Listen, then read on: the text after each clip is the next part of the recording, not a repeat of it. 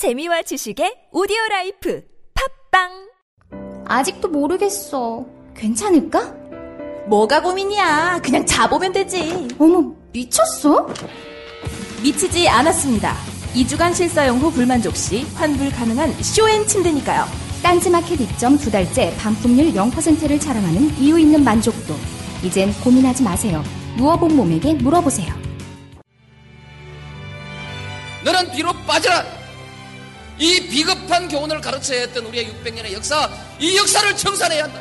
권력에 맞서서 당당하게 권력을 한 번 쟁취하는 우리의 역사가 이루어져야만이 이제 비로소 우리의 젊은이들이 떳떳하게 정의를 얘기할 수 있고 떳떳하게 불의에 맞설 수 있는 새로운 역사를 만들어낼 수 있다. 대통령의 말하기 위즈다 마우스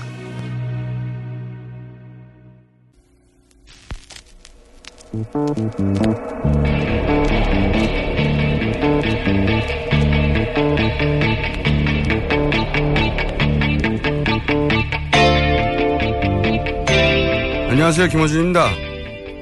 최순실 게이트 여야 없이 한 목소리로 성토합니다. 김무성, 유승민 의원 같은 대선 주자급 인사들조차 인정 사정 없습니다. 이건 나라도 아니다. 라는 말까지 합니다. 그런데 본인들이 비서실장, 선대본부장 직접 했었습니다. 그때는 최순실 씨 몰랐나요? 몰랐다면 그것도 모르면서 실장, 본부장 했었나요? 알았다면 또 왜 이제 와서 날린 건지. 어떤 경우든 본인들 책임도 적지 않습니다. 향후 정치적 비전은 비전이고 적어도 최순실 사태에 대해서는 할 말이 없어야 합니다. 김호준 생각이었습니다.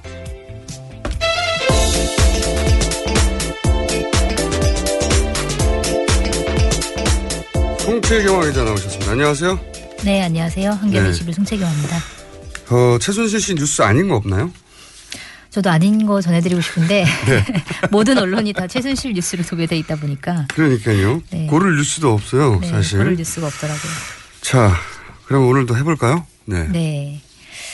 TV조선에서 단독을 많이 했는데요. 그 최순실 씨가 박근혜 대통령의 입을 옷을 고른 것뿐만이 아니라 옷값까지 지불한 걸로 드러났다 이렇게 보도가 나왔습니다.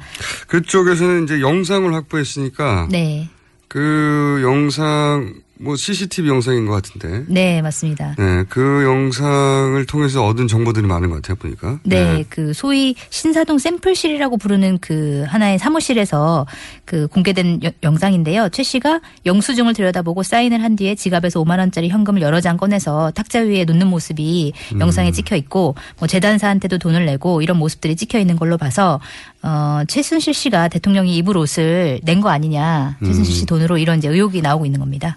그 최순실 씨 파일이라고 일명 불리는 그 네. 파일에 보면 어떤 행사에 어떤 옷을 입고 무슨 색상을 입고 네. 근데 실제로 행사에 그런 옷이 등 그런 색상의 옷을 입고 등장했고 네, 그렇죠. 그리고 또 TV 조선에 등장한 그 옷이 실제 어 공식 행사장에서 입혀졌고 네. 예, 그러니까 이제 상관관계는 명백한데 돈은 누가 냈느냐 네.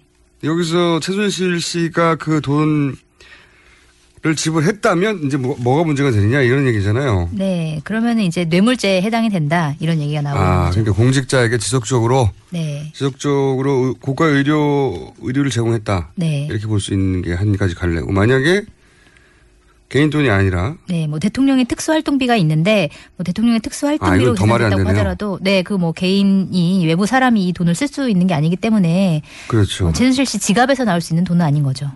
이거는 두 번째는 더 큰 문제죠. 예. 네. 첫 번째는 본인이 그 뇌물에 해당되는지 그죠? 뇌물 그런 걸 제공하고 어떤 대가를 받는 대가성 얘기가 이때는 그 김영란법 시행적이니까 네, 그렇죠. 네. 대가성 가지고 얘기할 수 있는데 네, 두 번째는 말이 안 되는 거죠. 대통령 활동비를 왜 개인이 지갑에 넣고 다닙니까? 네, 근데 어쨌든 어느 쪽이든 이 돈이 누구 돈이냐 네, 예, 물어봐야 되는 상황 맞네요. 네, 그렇습니다. 또 다른 뉴스를 전해드리면 네. 최순실 씨 최순실 씨가 이화여대 체육 특기자 입시 정보가 담긴 청와대 문서를 미리 받아본 걸로 이제 나타났는데요. 네. 그리고 5개월 뒤에 딸 정유라 씨가 이화여대 합격을 했습니다. 아, 그러니까 대학의 입시 전형, 입시 네. 정보가 미리 갔다. 네, 최순실 그렇습니다. 씨에게 네. 보면은 뭐 2014년 4월에 청와대 교육문화수석실에서 만들어진 자료인데요. 네. 문건 위에 보면은 밤 9시에 팩스로 보내진 기록이 있는데 보고서가 만들어진 당일에 누군가가 최 씨에게 이제 팩스로 송신했다라는 내용인데요. 이게 최순실 씨 측근 사무실에서 나온 문건이라고 하고요. 아, 이건 그 파일이 아니고 소위 네. 이제 그 PC에서 나왔다는 파일이 아니라 네, 파일이 아니라 파일이 아니라 아예 문건으로 네, 하드. 카피로 존재하는 문건인데 네. 그 문건 내용을 보면 어, 몇 개월 전입니까 이게? 그러니까 5개월, 5개월. 전이죠. 네. 5개월 전에 청와대에 있어야 하는 이화여대의 입시 정보가 미리 그 사무실에 가 있더라. 네. 아, 이건 뭐랄까요. 입시 전형을 미리 알면 음, 최소한 그 전형에 맞추거나 네. 그렇죠. 그 전형에 맞출 수 없는 조건이 있다면 그 조건을 바꾸라고 압력을 행사하거나 뭐 이런 충분히 그럴 수 있는 정황이죠. 네, 이런 추론을 할 수 있는 네. 거네요. 그리고 하필 하필이면 이화여대. 네. 새로운 뉴스가 속속 나오네요. 상상을 네, 끊임없이 나오고 있습니다. 네, 상상을 항상 뛰어넘어주는. 자, 네. 그다음 어떤 뉴스가 다음? 뉴스는요. 그 최순실 씨가 본인 소유 부동산 인근에 개발 계획이 담긴 청와대 문서를 또 받아본 걸로 드러났는데요. 잠깐만요. 네. 본인이 소유하고 있는 부동산, 네. 자기 소유- 땅 주변에 어떻게 개발될지 네. 그 말입니까? 네, 그 계획이 담긴 청와대 문서를 받아봤다는 겁니다. 상상을 자꾸 뛰어넘네. 그러니까 네. 본인 땅이 있는데 네. 그 땅이 앞으로 개발되나 안 되나 네. 라고 하는 정보를 담고 있는 청와대 문서를 받아봤다. 네, 맞습니다. 이것도 소위 그 PC에 있는 PC는 컴퓨터 파일이. 아니라 네.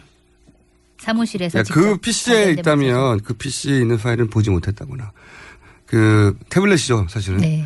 태블릿이 내게 아니라든가 네 여러 가지 말을 할 수 있는데 그게 아니라 본인 갖고 온 분이 거기 드나드는 사무실에 이 문서. 문서가 청와대 문서가 네. 어, 본인 소유하고 있는 땅 주변에 개발 정보가 어떻게 되는지가 있었다 이거죠. 네. 이게 보면은 최순실 씨가 2008년도에 경기도 하남시 미사리 조정 경기장 근처에 땅을 산 적이 있는데요. 그 문건을 보면 2013년에 만들어진 문건인데 거기가 이, 이 근처가 복합 생활 체육 시설 추가 대상지로 이제 검토되고 있다 이런 내용이 거기에 담겨 있었다는 겁니다. 음, 미래에 검토되고 있다고 하는. 네. 만약에 이렇게 문서가 나온 건 사실이고 네. 그러니까 청와대가 가지고 있는 개발 정보를 사적 이익을 추구하는데 이용했다. 네. 적어도 청와대 누군가 그거 협조해 준 거 아닙니까? 그렇겠죠. 본인이 네. 들어가서 청와대 문서 가져왔을 리는 없으니까 그걸 네. 보내준 사람이 존재할 것이고 어, 심각한 내용이네요.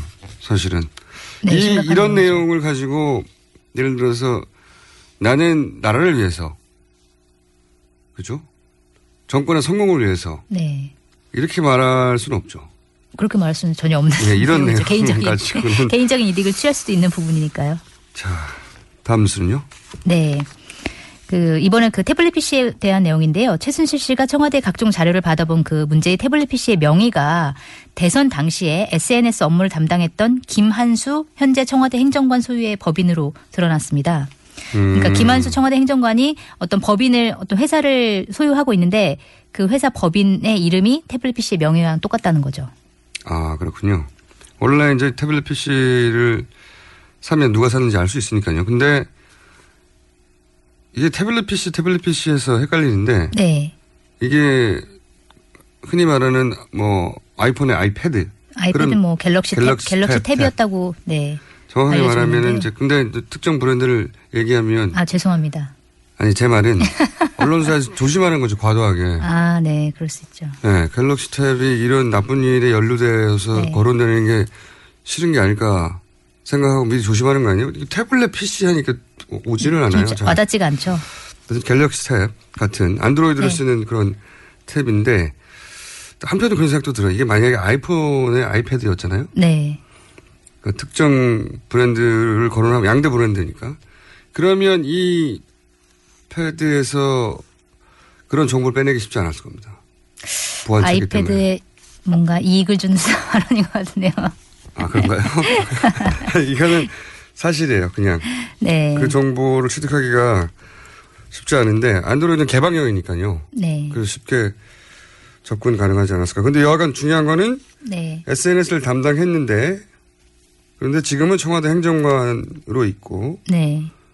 네, 그분 어. 소유의 태블릿 PC라는 게 드러난 거고 그리고 또 최순실 문건 그 문건이 그 안에 여러 가지가 있었는데 그 문건에 청와대에서 작성한 아이디를 확인해 보니까 그게 처- 정호성 제1부속 비서관인 걸로 드러났다.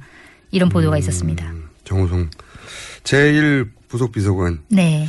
이제 부속 비서관이 뭐 하는지 저도 여러 군데 확인해 봤더니 그 우리가 쉽게 이해하기로는 집사의 역할을 하는 거죠.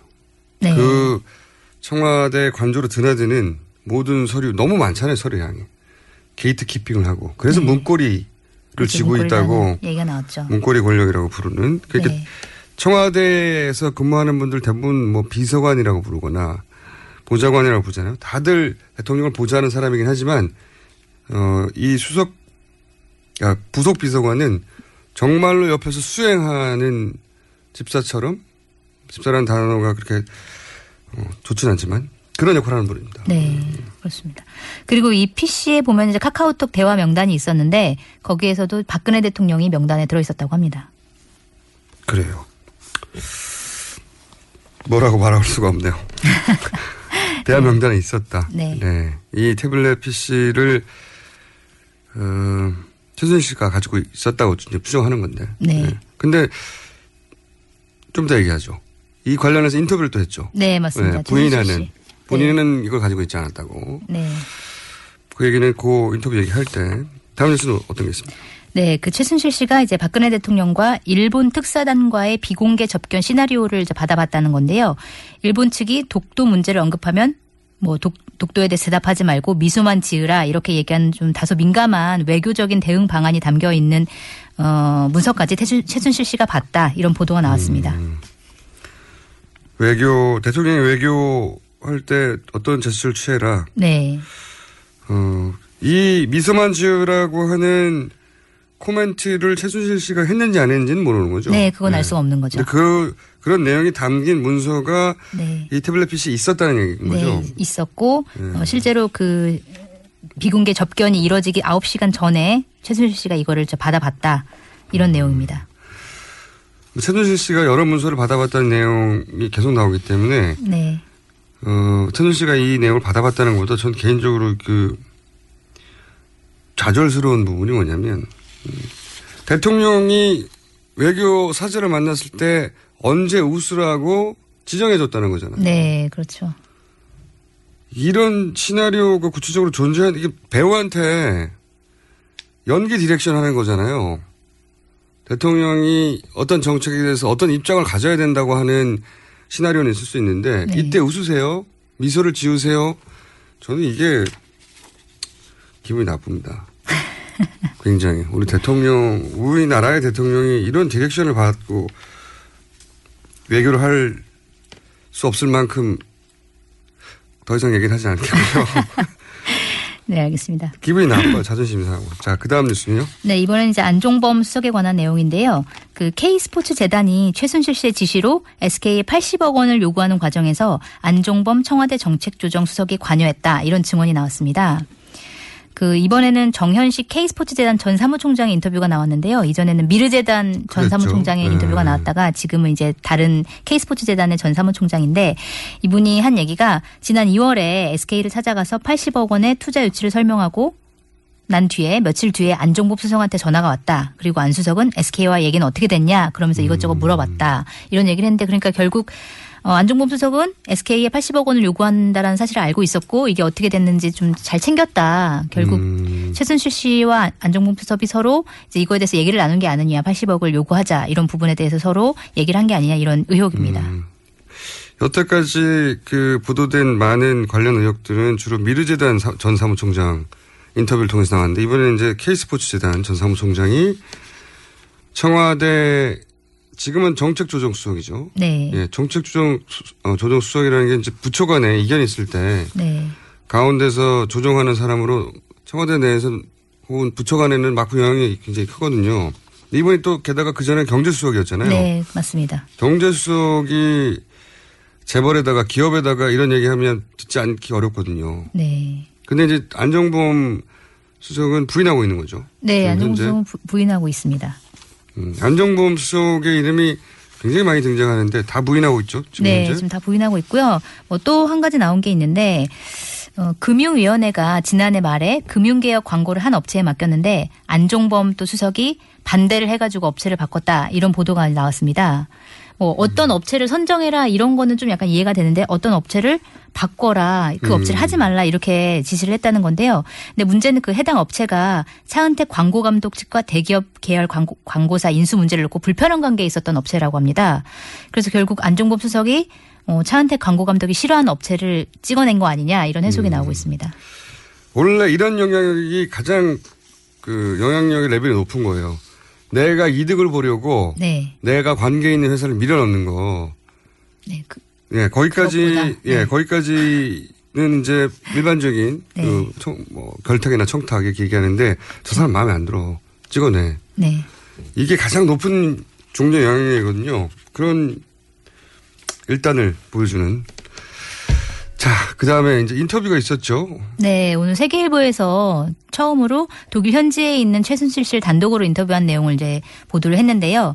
최순실 씨는 관련된 본인과 관련된 의혹을 대부분 부인했습니다. 그래서 먼저 저도 뭐 읽어봤는데 네. 짧게 관련 내용들 워딩 몇 가지만 전해주시면 네, 일단 연설문 관련해서는 대통령을 자기가 오래 봐왔으니까 심정을 좀 심정 표현을 어떻게 하는지 도와달라고 해서 좀 도와줬다 이런 얘기고요. 뭐 청와대 대통령 자료를 받아보지 않았냐 이런 질문에 대해서는 당선 초에 이메일로 받은 것 같은데 어, 민간인이라 국가 기밀인지 전혀 몰랐다 이런 내용이고요. 이게 이제 대통령 사과하고 마치 짝을 맞춘 듯 호응하는 부분이 있어요. 내용을 보면 네, 그렇게 대통령도 그렇게 이제 사과문을 발표했단 말이죠. 초반에 그렇게 네, 초반에 한 잠깐 도움을 받았다 네. 이렇게 했었죠. 이거랑 이제 비슷한 내용이고요. 시기도 대통령 연설이 있고 인터뷰 있고 내용도 지금 호응을 이루고 네. 있는데 그리고 뭐 대통령 보고서를 매일 밤 뭐 30cm 두께가 되는 보고서를 받았다. 네. 요거에 대해서는 말도 안 된다. 이거를 음. 주장하는 사람이 뭐 미친 사람이다. 뭐 저를 죽이려는 거다. 음. 막 협박을 했다. 협박을 당했다. 뭐 이런 얘기들을 했고요. 근데 그 3cm 되는 대통령 보고서를 거의 매일 갖다 줬다라고 네. 하는 그 정 호선 비서관인가요? 네, 정호성 비 네. 정호성 정호성 비서관에 비서관. 대해서는 네. 안다고 하나요? 정호성 비서관은 아는데 정 비서관이 이제 청와대 들어간 뒤에는 만난 적은 없다. 이렇게 얘기를 했다고 합니다. 만난 적이 없다. 네. 그러니까 갖다 준 적도 없는 거죠. 네. 근데 청와대 내부에서도 이제 이 당연히 감찰이 있을 거 아닙니까? 이런 언론 보도가 있으니까 정호성. 비서관한테 네. 수석 어 제일 부속 비서관한테 물어봤더니 본인도 부인했다고 네, 음, 그런 적 알려졌어. 예, 네. 알려졌어요. 그러니까 뭐랄까 하- 서로 합이 맞다 이런 생각이 드네요. 이- 이렇게. 네. 왜냐하면 이런 의혹들이 막 사방팔방에서 제기될 때 어, 관계자들 있잖아요. 네. 그 사람들이 한 곳에 모여서 얘기하지 않는 한 내가 무슨 얘기를 했는데 상대방이 부인할까봐 그렇죠? 네. 무슨 말 하기가 쉽지 않거든요. 근데 다 모른다고 하는 것은 정말 모르거나, 첫째. 아니면 상대방도 모른다고 할 걸 알고 있거나, 둘째. 네. 그 경우밖에 없죠. 예. 근데 이제 태블릿 PC가 당신 거냐 이거 많이 물어봤을 거 아니에요. 네, 당연히. 네, 태블릿 PC 물어봤더니 네. 나는 태블릿을 가지고 있지도 않고 그걸 쓸 줄도 모른다. 내 게 아니다. 이렇게 대답을 했고요. 그래요? 근데 네. 보도로는 거기서 본인 사진이 네. 어제 JTBC 보도로는 네. 그 태블릿 PC에서 이제 최순실 씨가 셀카를 찍은 사진이 그 PC에서 발견이 됐거든요. 게다가 셀카를. 네. 예. 근데 이제 본인은 자기는 이제 어떻게 쓸지도 모른다 이렇게 이 주장을 하고 인터뷰는. 그 보도가 나오기 전에 했네요. 그렇겠죠. 네. 예. 아마도 이게 그 이 태블릿 PC가 적어도 2년 전까지만 사용되고 그 이후로는 사용 안 된 걸로 보이는 왜냐하면 네. 파일이 그 이후로 생성되지 않았으니까 네, 맞습니다. 본인도 그 태블릿 PC에 뭐가 들어있는지 기억이 안 날 수도 있어요. 당연히. 네, 2년 전에 그렇겠죠. 우리 네. 휴대폰 바꾸고 나면 그 휴대폰 안에 뭐가 있는지 정확하게 기억이 날수 없잖아요. 네. 다른 거는 본인이 작성하지 않았다, 본인이 보지 않았다, 남의 것이다 할 수 있지만 셀카를 찍은 거를 쌍둥이가 아닌 한 불가능하지 않습니까? 거기 있다는 건. 그렇죠. 네. 어쨌든 대부분의 의혹에 대해서 부인을 했고요. 그렇지만 뭐, 뭐 딸 얘기라든지 이런 얘기들은 인터뷰에 나오지는 않았습니다. 이 질문을 왜 안 했는지 모르겠네요. 그러니까 명백하게 비디오로 존재하는 거 있잖아요. 네, 그렇게 아무 상관이 없고, 것. 예, 아무 네. 상관이 없고 그랬다면 그 이후에 찍힌 네. 그리고 실제 영상들. 이- 입게 된 그 옷, 네. 네, 그 옷은 어떻게 된 거냐? 그리고 왜 거기에 청와대 행정관들이 있냐? 그것도 네. 삼금이나 되는 행정관들이 두 명이나 있냐? 네. 이야기를 물어봤어야 하는 건데 물어봤는데 다 물어보자, 그 내용이 없습니다. 인터뷰에는. 네. 그리고 한 가지 제가 인터뷰를 읽다 걱정한 것은 본인이 약을 먹고 뭐 이런 내용이 네, 있거든요. 그런 내용이 있습니다. 걱정입니다. 그래서 네. 네. 하 제가 중간 중간 많이 끼어들어 죄송해요. 네. 이제 익숙해지고 있습니다. 지금까지 송채화 기자였습니다. 네, 감사합니다.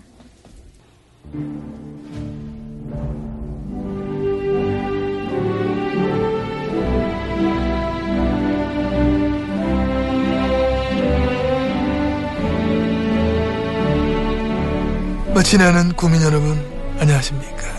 MB 뭐 인사 올렸습니다. 요즘 저뭐 TV에서 또 극하고 뉴스공장 이거 들으신 분들이 참 많다. 이런 보고를 전막 봤습니다. 고맙습니다. 그간데 방송을 막 쭉 저 안 빼고 들으신 분은 아시겠지만은 제가 저 맨날 여기 나오는 거 아닙니다. 저 많이 바쁩니다. 그간데 저 안 나오는 날은 또 많은 분들이 저를 그리 찾는데 왜 오늘 MB 안 나오냐? 왜 MB 안 나오면 재미없다. 우리 MB를 돌려달라. 크, 이거 뭐 백민에 우리 MB 돌려달라. 이러한 저 항의가 쏟아진다고 막 들었습니다. 국민 여러분, 송구스럽습니다. 저는 그리 함부로 나오는 사람이 아닙니다. 어? 그거 아셔야 됩니다. 이 MB 쉬운 남자가 아니다. 저는 그런 확신을 가지고 있다는 생각을 막 저는 막 가지고 있는 겁니다. 사실 여도 김어주의가 어? 제발 좀 나와달라 나와달라. 어? MB님 없는 어떤 저 뉴스 공장 이건 없다. 이거는 뭐 어? 프로가 못 산다. 이렇게 하면서 바지가락이 자꾸만 늘어져가지고 아그또 질질 늘어지고 막 내일 막 걸어가면 막 바지가락이 자꾸만 따라와 또. 무거워 죽겠는데. 그래 하기 때문에 그 정성을 봤어. 억수로 바쁜 와중에도 아주 힘들게 좀 나와주는 겁니다. 뭐 자꾸 나와주니까 뭐 사람 쉽게 보이는 모양인데 저 그리 쉬운 사람 아닙니다 저. 원하는 데 많아. 억수로 비싸. 응? 나는 그래서 이 한 말씀만 드리면은 구호고쇼들은 매일 나옵니다. 여기 들어야지. 이거는 소다.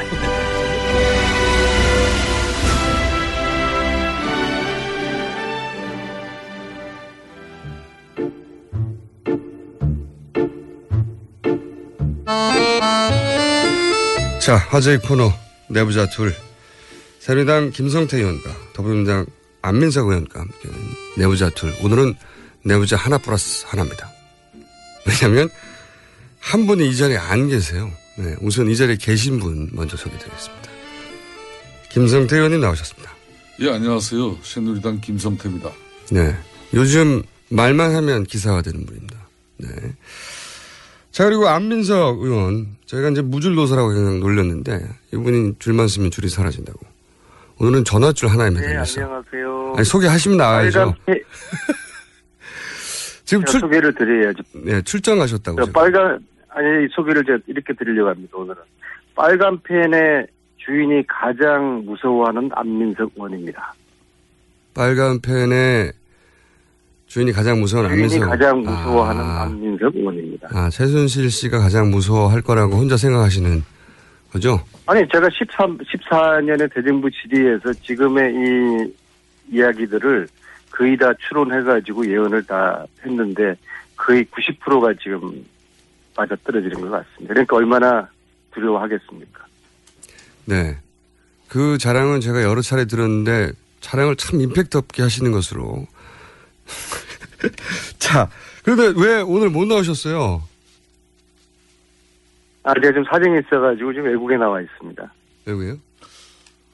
그 사정이라는 게 국회의원으로서 국민의 알 권리를 충족하기 위한 그런 어 일인지 또 특정 언론사의 취재 지원을 위해서 아마 이분이 지금 대한민국에는 계시지 않은 것 같아요. 그래요? 네, 뭔가 그건 자세한 사항은 이유는 말씀드리기가 오늘은 곤란합니다. 아, 어쨌든 해외에 계시군요. 네. 자, 그렇게 해서, 어, 무들 도사께서 전화줄 못 들고, 한쪽에 계시고, 김성태 형님은 지금 나오셨는데, 이렇게 되면 이제 직접 나오신 분과 얘기를 많이 할 수밖에 없고, 일방적으로 유의할 수밖에 없습니다. 괜찮으시겠어요? 기울이진 운동장에서, 예, 기, 기울이진, 기울이진 운동장에서 김세혁 의원님 뭐 열심히 한번 판을 한번 저 깔아드릴 테니까 하고 싶은 말씀 다 해보시죠. 아. 워낙 본인이 유리한 뭐 사안이기 때문에, 예. 하여튼 중간에 이제 끼어들지 마세요. 뭐 특히 외국에 나가지고 지금 뭐 이 어렵게 전화기 연결돼 있는데 중간에 이렇게 끼어들면은 이 방송 사고가 날 수 있으니까 유념해 주시기 바랍니다. 예, 소신껏 뭐 대통령을 향해서도 하고 싶은 이야기를 다 말씀해 보시죠. 제가 오늘 열심히 들어드리겠습니다. 오늘 사실은 이 주제가 굉장히 김성태 의원님에게 이제 불리할 수밖에 없는 주제가 테이블 위에 올라올 수밖에 없는 시국입니다. 그죠? 아시죠? 예, 그렇습니다. 잘 알고 있습니다. 다 각오하고 오셨죠? 네, 그렇습니다. 하지만 한 분이 지금 맞은편에 없기 때문에 그죠? 예. 좀 유리한 상황이기도 하고 한편으로 뭐 유리한 상황이라기보다는 네. 어, 안민석 의원이 원래 이 최순실 게이트라고 이렇게 지칭하고 네. 어, 이 문제를 제일 먼저 시작한 장본인이니까. 그건 맞습니다. 2년 전부터. 어, 그러니까 뭐이 사람이 자기 주장을 이제 오늘 제대로 많이 못하겠죠. 네. 좋으시죠. 그래서 아, 좋다기보다는 지금 작금의 이 상황은 어, 새누리당이 그렇다고 해서 이 문제 제기한 안민석 의원 없다고 해서 이걸 뭐 침소봉대할 일도 아니고 그렇기 때문에 이제 우리도 비장한 각오로 이 상황을 지금 지켜보고 또 일단 분위기는 없습니다. 있습니다. 분위기 처음에 JTBC 보도 나오고 대통령의 사과 나오고 이게 이제 흔히 하는 편으로 멘붕이 다 의원님도 되셨죠. 이게 뭔가 사실상 어, 이 최순실 의혹이 터지고 난 이후에 가장 심도 깊은 의원총회가 열린 게 어제입니다. 드디어 아, 어제 한 네. 4시간 가까이 했는데 사실상 그 이전까지는 국정감사 기간에도 정인 채택이나 뭐 이런 부분에 대해서 저희 새누리당이 다 거부했잖아요. 어, 어, 민주당의 뭐 일방적인 의혹 제기고 네. 또 정쟁을 위한 주장이다. 그러니까요. 어, 이렇게 좀 치부해버린 면도 없지 않습니다. 우리 지도부가. 마- 많죠. 예, 예. 그렇지만은 네.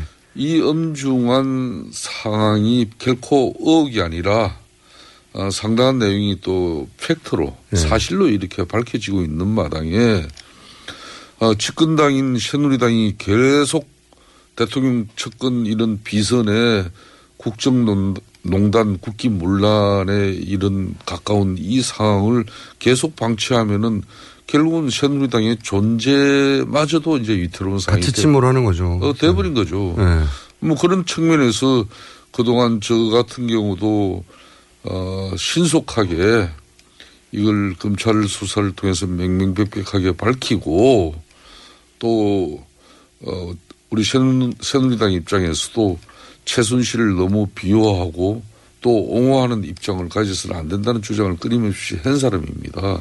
의원님이 그런 말씀 하셨죠. 예. 네. 적당히 흔히 하는 표현으로 쉴드도 치시면서도 조- 조사하면 된다. 조사해야 한다. 말씀하셨죠. 예. 어, 그래서 이제 사실상 박근혜 대통령이 엊그저께 사과를 했습니다만은 이 사과는 아, 국민적인 어떤 분노에 기름을 더 부은 격이 돼버린 결과죠. 의원님도 그렇게 생각하세요? 어, 저도 그렇게 생각합니다. 그 사과 듣고 야 이건 해결이 되는 게 아니라 기름을 더 붓는다.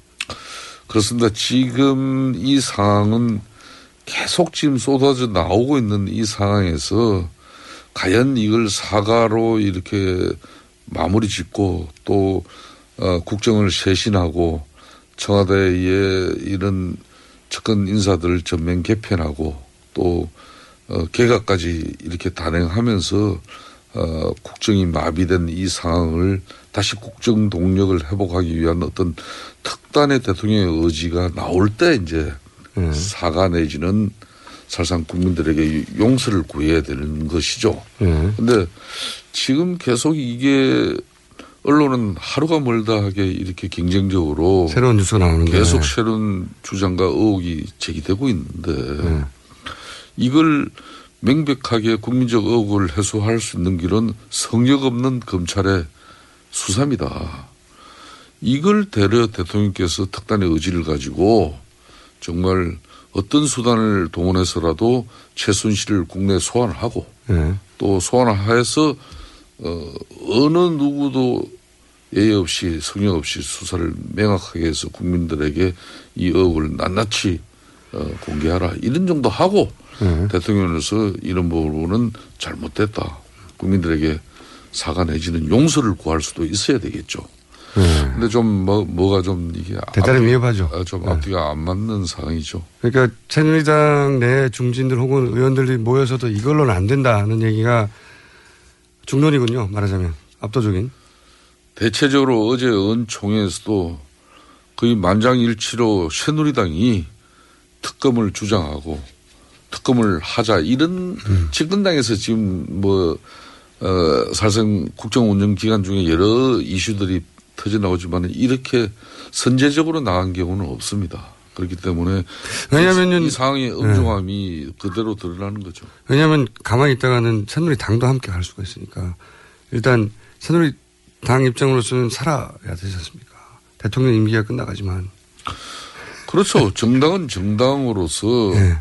지금 이정현 당 대표 당 지도부가 어제 은총에서도 어 지금 이렇게 당 지도 체제가 가서는 안 된다는 그런 주장이 많이 나왔어요. 당대표는 살아남을까요? 그렇죠. 아니요. 그러니까 어, 사실상 대통령의 어떤 그런 가까운 어, 비서진의 어떤 그런 과거의 본인의 역할과 지금 공당의 대표의 역할은 분명히 구분이 되어져야죠. 그런데 구분이 안 된다는 지금 말씀이시죠. 그런 측면에서 좀 어, 결기를 가지고 어, 국민의 목소리를 이 새누리당이 대통령에게 가감없이 전달하고 또 그걸 요구하고 해야 되는 어떤 당 지도 체제가 사실상 어제 검찰이 미러 뭐 이런 최순실 씨 관련 압수수색을 27일 만에 들어갔습니다. 네. 아니 기자들이 음. 물건 다 주워갈 때까지요. 국민들한테 좀 이거는 좀, 좀 창피한 일이죠. 잠깐만요. 그래도 이제 전화를 하셨으니까 안민석 의원님 잘 들리십니까 전화가? 네, 근데 이제 김승태 형님 말씀 잘 들었는데요. 새누리당이 지금 이런저런 하기 전에 네. 그 대통령께서 멘붕에 빠져 계신 대통령 향해서 요구하고 주장하기 전에 스스로들이 반성을 먼저 해야 돼요. 그 사과해야 됩니다. 왜냐하면은 국정감사 때 저희들이 미르 K스포츠 재단 증인 18명을 신청했는데 한 명도 저 내놓지 않, 않, 않았습니까? 여기서 반성을 해야 되고요. 대통령께서는 본인 스스로부터 조사받겠다고 자청을 하시면은 국민들부터 어느 정도 좀 에, 국민들 마음이 좀 어느 정도 좀 풀릴 수 있을 것 같습니다. 요게 먼저 에, 시작돼야 되는 거. 새누리당부터 반성하라는데요. 아, 새누리당 분명히 반성해야 됩니다. 어떻게 하든 아, 이런 국정농단이 이루어진 사실에 대해서는 아, 집권당이 대통령과 또 정부만 계속 옹호 비호해서는 안 되기 때문에 새누리당이 무한한 책임을 가지고 거기에 따른 모든 우리가 책임질 부분과 또 우리 당이 국민들에게 또 어, 단호한 의지를 갖추는 부분도 너무나 중요하다고 봅니다. 이정현 대표가 반성하는 의미에서 7일 동안 반성의 단식을 하- 해보세요. 이럴 때 진짜 반성의 단식을 하는 거죠. 뭐 쓸데없는 일 가지고 지난번에 단식하셨지 않습니까? 그런 걸 요구하셔요, 김성태 의원님. 뭐 참 지난번 일주일 단식도 참 그 처음 해보는 어, 그런 단식으로서 본인이 아주 힘들고 어려워했습니다. 아마 지금 다시 단식 요청하면은 두번 나지 않을 거예요. 그걸 뻔히 알면서 같이 정치하는 동료를 그렇게 또 조롱, 사지로. 조롱하면 안 되는 거죠. 그거는. 그런데 이정현 대표는 살아남을까요? 어떻게 보십니까 어, 개인적으로? 이- 이정현 당 대표께서도 참 우리 새누리당의 당직자로부터 시작해가지고 네, 입지전적이죠. 네. 입지전적인 어떤 위치까지 올라왔지 않습니까? 제가 이 질문을 드린 이유가 뭐냐면 음, 대통령의 순장조로 네, 같이 끝까지 남을 게 아니면은 네. 지금 새누리당 공당이 당 대표의 의지를 가지고 당 대표가 된 사람이면은 지금 이 시국 상황에서 집권당인 새누리당이 어떻게 해야 되는 건지. 음. 과거의 집권당도 정권 말기에 그런 가족, 위기처하면, 예. 가족들이나 또 측근들을 비선들의 어떤 그런 부정부패 비리에 집권당 대표들이 어떤 처신을 했는지 그걸 이정현 당 대표가 좀 이렇게 잘 곱씹어 보면은 아마 스스로 스스로 퇴진하라는 말씀이세요? 답이 나오는 거죠. 그러니까 스스로 퇴진하라는 말씀이시죠. 저는 아까도 말씀드렸습니다만은 정말 박근혜 대통령을 위하고 그분을 위해서 오로지 자기 정치의 모든 것을 바친다고 해도 과언이 아닌 사람이에요. 네, 그분이 예, 그렇다면은 지금은 그런 순장조의 역할을 우리 공당인 새누리당이 국민들 앞에 가질 상황은 아닙니다. 음. 그렇다면은 본인이 선택을 해야 되는 것이죠. 그러니까 사퇴하라는 얘기잖아요. 아니 그러니까 대통령의 순장조로서의 역할과 그 본인의 그 충성스러운 마음이 그대로 뭐 유지되게 하려 그러면은 당 대표로서는 어울리지 않는 것이죠. 그렇게 사퇴하라는 얘기를 길게 하셨는데 아, 굳이 그걸 저 입에서 끝까지 그렇게 뭐 듣고 싶습니다. 아, 그 나오길 왜 강요하고 있습니까? 제가 이런 질문을 드릴 수밖에 없는 게 이 사과가 있고 나서 이정현 대표가 이제 당 대표로서 중진들을 소집했다고 해요. 예. 소집했는데 언론에 아주 한 줄로 짧게 보도됐는데 안 와서 중진들이 안 와서 회의가 소집이 무산됐다. 이거 당 대표로서 굉장히 치욕스러울 뿐만 아니라 당 대표가 가지고 있는 현 그 위상을 드러내는 거거든요. 그러니까 이정현 의원님도 당- 안 가셨죠. 중진이신데. 뭐 당연히 저는 뭐 요 근래 회의를 일절 참석을 안 했는데 이정현 당 대표나 소위 말하는 현재 어 좀 뭐 측근 인사로 분류될 수 있는 그런 지도부가 지금까지 대통령이나 청와대에 바른말 쓴소리 한번 제대로 한 적이 없어요. 더욱이 요 근래 어 당대표인 자신도 연설문을 이렇게 만들 때는 자기 친구들이나 또 아는 사람 네. 통해 가지고 자문도 구한다 그런 이야기를 이렇게 하는 걸 보고 제가 어제 은총에서도 난 아연 실색했다. 응? 당 대표가 최순실을 옹호하고 비호하는 모습을 보이는 이런 지도 체제로 어떻게 이 성남 민심을 어? 수용할 수 있겠냐. 이런 지도부가 아무리 진실을 구명하겠다고 한들 국민들이 믿으시겠습니까? 환매들 부장장님 저는 전화 끊을까요? 너무 좀 불균형하게 오늘 것 같아요. 아니 그 그렇게 원래 의원님께서 줄만 쓰면 줄이 사라지는 것처럼 지금 전화줄 하나 붙들고 계시니까. 아니 누가 뭐 어디 애국 나가라 그랬어요? 그러니까요. 어, 아무도 안 그랬는데. 근데 나갈 수밖에 없는 꼭 필요한 일이 있- 있으셨던 거죠. 어, 그걸 한번 밝혀보시라 그래요. 아니 그건 오늘 좀 말씀드릴 수가 없고요. 오늘 아니 그럼 저 이야기에 답변 한번 해보세요. 제가 국민 국회의원으로서 국민의 알 권리 충족 차원에서 나간 겁니까? 안 그러면 특정 언론사의 취재 지원을 위해서 나간 겁니까? 저는 오늘 말씀드릴 수 없고요. 지금 말이죠. 내가- 절대 불리하지 않은 상황에 계신 분이 절대 불리한 상황에 계신 것처럼 지금 질문을 받고 취조를 당하고 있어요. 아니 지금 이제 그런 그런 이야기를 지금 할 계기가 아니고요. 아? 그 제가 그 오늘 좀 새로운 말씀을 드릴 게 아, 그래요? 그 최순실 딸이 다녔던 고등학교를 딸이 거의 다니지 않은 것 같아요. 청담고. 졸업을 한 것 같은데요. 네.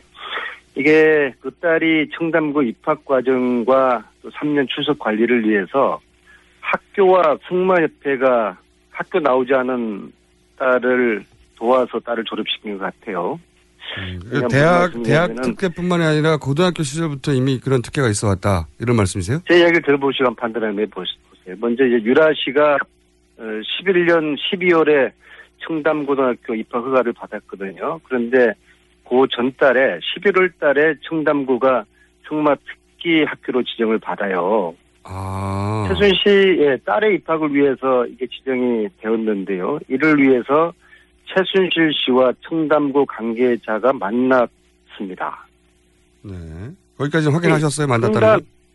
네네. 청담구와 최순실을 연결해준 사람이 누구냐? 바로 정동춘 K스포츠 재단 이사장을 최순실 씨에게 추천했다는 이 모 씨입니다. 이게 이대 입시 부정과 유사한 측면이 있고요. 그리고 어, 비싸네요. 유라 씨가 이제 고3 때 국가대표로 선발되거든요. 네. 2014년입니다. 저는 물론 이것도 부정선발, 선발이라고 주장을 하고 있지만요. 고3 때는 국가대표 특기로 출성을 인정받았지만 문제는 고1 이때, 이때는, 어, 이때가 출석 문제가 심각한데요. 이때는 국가대표가 아니기 때문에 주중의 시합이나 훈련은 금지하도록 교육부에서 엄격한 출석 관리를 요청을 하고 교육부 지침을 돼 있어요. 그런데 국가대표도 아닌 최순실 딸이 학교도 거의 나오지 않은 고1, 2학년을 어떻게 마칠 수 있, 었는지 규명이 필요한 것이죠. 제가 파악하기로는 최순실 씨가 최소한 3회 청담고를 방문을 했습니다. 최순실 씨는 항상 배대에 가렸는데 항상 딸, 딸 관련된 일에는 이제 등장하는데 청담고에 최소한 3회를, 3회 방문을 했습니다. 그리고 13년에 청와대가 승마협회 감사를 지시를 하지 않았습니까? 그 이후에 승마협회가 최순실의 최측근이고 독일 훈련장을 세팅한 박원우 씨에게 승마협회가 장악당하는 구조가 되거든요. 즉 최순실 딸 위해서 승마협회가 이제 사유화되는 그런 어, 시기인데요. 이때 승마협회가 청남구에 보낸 출석 인증 국민의 공문이 허위 조작될 가능성이 저는 있다고 봅니다. 네. 의원님. 말하, 말하자면은 네. 야, 마무리 할게요. 네. 에, 승마협회가 가짜 공문을 보냈고 이것을 근거로 청담고가 결석 처리를 해주는 특혜를 준 것이죠. 음. 그래서 학교에 거의 나오지 않는 최 씨의 딸을 졸업 가능하도록 했다는 게 저의 주장인데요. 이것은 어, 고등학교 졸업을 취소를 해야 될 사실이라 그러면 사유에 해당되고요. 그렇다 그러면은 최 씨의 딸은 고등학교를 다시 다니도록 해야 되는 것이죠. 이런 반칙을 우리 사회가 용납해서는 안 된다고 의원님 말씀은 지금 언론에 계속 보도됐던 이화여대의 특혜 의혹이 사실은 이미 고등학교 때 유사한 복사판 의혹이 있었다. 이런 말씀이시네요. 요약하면. 고등학교의 때 대잡이죠. 이대가. 저는 그렇게 보고 있습니다. 알겠습니다. 이 혹시 김성태 의원님 하실 말씀 있어요? 이 관련해서? 어, 안민석 의원의 이 주장은 이미 언론화 일부 됐죠. 일부 됐습니다. 네, 일부 네. 됐는데 오늘 좀 더 나갔는데 어, 의혹 제기가 아니라 안민석 의원은 하여튼 최순실 씨 관련해서는 네. 많은 제보와 또 정보를 가지고 있는 사람입니다. 네, 이제는 이 부분에 대해서 내가 네. 이 방송에서도 누누이 밝히고 있는데 왜 우리 국민들 이 국정이나 또 우리 국가가 정말 지금 챙겨야 될 일이 얼마나 많습니까? 그런데 대한민국이 이 최순실 블랙홀에 빠져가지고 나오질 못하도록 이렇게 안민석 의원은 참 이걸 잘게 잘게 좀 국민 국민들이 궁금해 국민들이 의혹에 하시- 그 궁금해하시는 의혹부터 최순실 게이트 의혹부터 빨리 규명하고 난 다음에 개헌 논의 빨리 시작하시죠. 아 그러니까 그거 할 거니까 개헌은 개헌대로 논의를 하고 최순실은 최순실대로 앞으로 특검까지 어제 새누리당이 결정을 했으니까 개헌으로 빨리 넘어가자. 성역 없이 수사해서 아닙니다. 저는 이 최순실 단죄하면 와중에 개헌, 왜 개헌 카드를 대통령이 꺼내신 것은 내가 안민석 의원이 의도이고요. 좀 네? 좀 답답한 게 언제까지 대- 게이트 의혹을 풀기 전에는 고위 개헌 논의를 중단해야 된다고 예. 주장을 하고요. 아니, 왜 그거에 대통령이 개헌을 중 주도합니까? 국회가 주도를 해야죠. 아, 그러니까 안민석 의원님 말씀 제가 인정을 하는데 본인과 또 아, 이 와중에 어떻게 지금 개헌 논의가 되겠어요? 아니, 그 지금 개헌 논의 내가 이야기 안 하지 않습니까? 내가 하는 이야기는 최순실에 관련한 정보와 많은 제보를 가지고 있는 안민석 의원이 이게 맹색이 대한민국이 계속 언제 최순실 하나만 이렇게 가지고 이 사- 대한민국을 움직일 수는 없는 거 아니에요. 이거는 검찰 수사로 이제 특검을 통해서 해결하고 국민적 의혹을 한낱 의혹 없이 해결하고 대한민국은 또 대한민국으로 돌아가야 되는 것이죠. 언제까지 아니 국민들이 검찰을 다 믿을 것 같습니까? 죄다 전부 다 도망시키고 증거인멸 다 해놓고서 빈 사무실 들어가가지고 압수수색 하고서 정말 웃기는 거죠. 개그 콘서트도 이런 개콘이 없어요. 아 그러니까 앞으로 대통령도 검찰이 빨리 수사하겠다고 의지를 천명을 해야 되는 아 그러니까 대통령 대신에 어제 새누리당이 특검 결정했잖아요. 그러면은 어? 특검이 또 야당에서 주장하는 검사가 또 들었을 거 아닙니까? 그러면은 지금 검찰이 제대로 수사를 하고 있는지 하고 있지 않았는지 그것도 국민들이 다 알 수 있게 되는 것이니까 제가 드리는 말씀의 요지는 안민석 의원이 지금 채집하고 수집하고 있었던 최순실에 관련한 이 한 3년 정도의 방대한 정보와 자료를 이제 다 주세요. 이걸 검찰에 넘겨라. 예, 넘겨가지고 저는요 오늘 당장이라도 검찰이 수사 의지가 있으면은 장유진 씨라는 분을 긴급 체포해야 된다고 생각합니다. 이분이요 최순실 씨의 조카인데요. 즉 말하자면은 최순덕 씨, 최순실의 바로 위에 언니의 딸인데요. 예. 이분이 가장 실세라고 저는 보고 있고요. 이 최순실의 지금 대리인 역할을 하고 있어요. 그러니까 의원님 말씀이면 수사를 제대로 할 의지가 없다 이런 말씀이신 거예요, 검찰이. 그러니까 지금 저는 그렇죠. 아니, 그러니까 이 최 최저 장유진 씨에 대해서 간단히 좀 말씀드리면요. 이분이 의원님 1분밖에 안 남았기 이분이- 때문에 예, 제가 지난 국감 마지막 날 13일 날 그 국감장에서 이분에 대해서 공개를 했는데요. 보니까 최근에 또 이름을 장시호로 개명을 한 것 같아요. 아, 그분들 지금도 이름 바꾸는 걸 최순실 좋아하시는군요. 씨와 예, 가장 긴밀히 연락하는 저 의원님 1분밖에 없으니까 마무리를 하셔야 되거든요, 이제. 그러니까 안민석 지금 의원님 증거 인멸을 시도를 하고 있어요. 안민석 이 의원님이 긴급 체포를 오늘이라도 해야 됩니다. 오늘 귀국하시면은 어, 제일 네. 먼저 검찰에 자진해서 어, 안민석 의원께서 가지고 있는 이런 여러 가지 어, 상황들을 또 정보들을 제공해서 검찰이 좀 신속하게 수사가 이루어질 수 있도록 아니 야당은 보고 뭐라 그러지 말고 검찰이 제대로 수사하도록 네. 그리고 이 장시호 씨부터는 아. 긴급 저 어, 체포하라고 하여튼 저희 새누리당 해주세요. 저희 새누리당 입장에서는 뭐 작금의 이 상황을 최순실이나 또 뭐 청와대 관계자를 어떤 경우도 옹호하고 비호할 일이 없습니다. 이제는 단호한 검찰 수사를 촉구하고 또 기대하는 그런 입장에서 어, 우리 아니 정치권도 요청하시기 전에 기존에 최순실을 감쌌던 새누리당이 국민들에게 김성태, 안민석 사과합니다. 이었습니다. 예 사과합니다. 다음 주에 또 뵙겠습니다. 이분들과는. 네 감사합니다.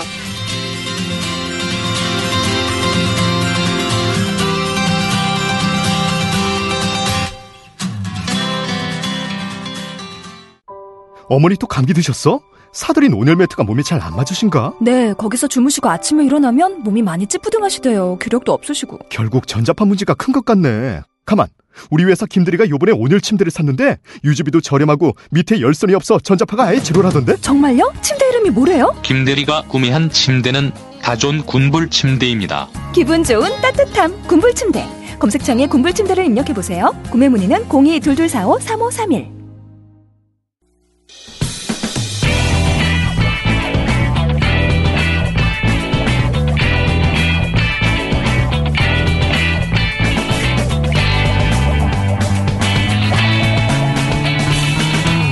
김어준의 뉴스 공장.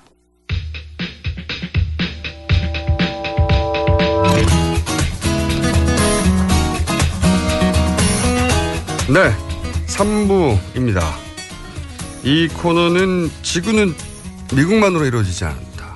이 문제의식으로 저희가 미국 이의 뉴스를 전해드리는 시간입니다.